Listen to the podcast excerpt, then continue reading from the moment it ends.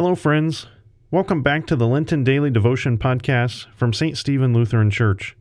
We are so excited that you are tuning in for today's reading, and we hope that these devotions, written and read by those in our community here at St. Stephen, have been meaningful for you as we walk with Christ during this Lenten season.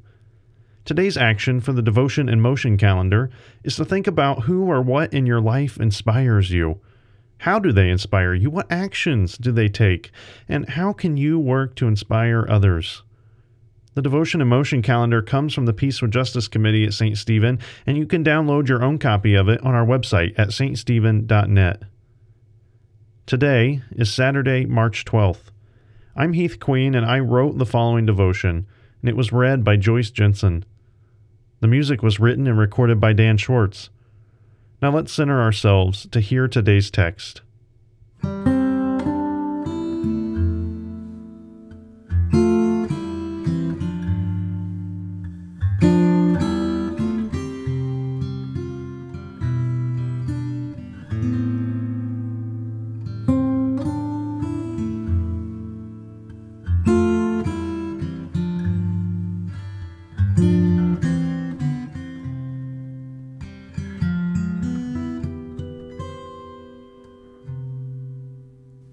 The text for today in the New Revised Standard Version comes from the book of Psalms, chapter 118, verses 26 to 29.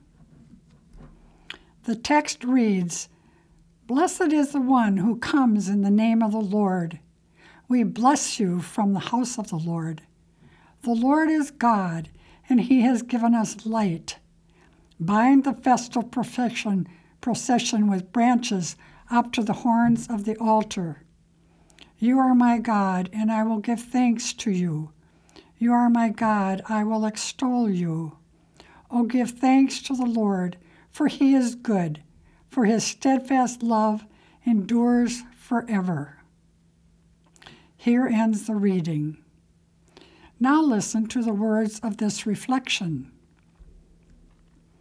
If there is one lasting impact that the pandemic will have on many of us, I'm sure it will have something to do with how permanent or fixed we perceive things to be.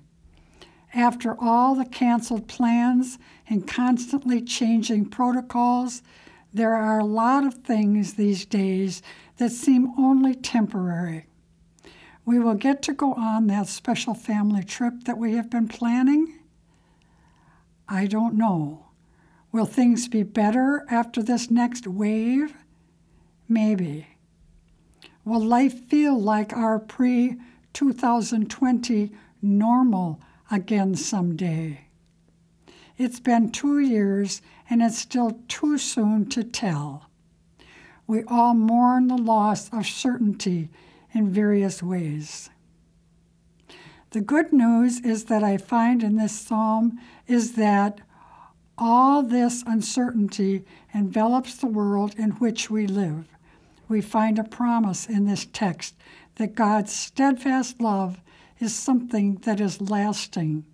It's something that is certain. God's love for us cannot be canceled for any reason. There might not be a lot that we feel we can count on right now, but God's love can be among the small list of things. Hold on to that. Here ends the reflection.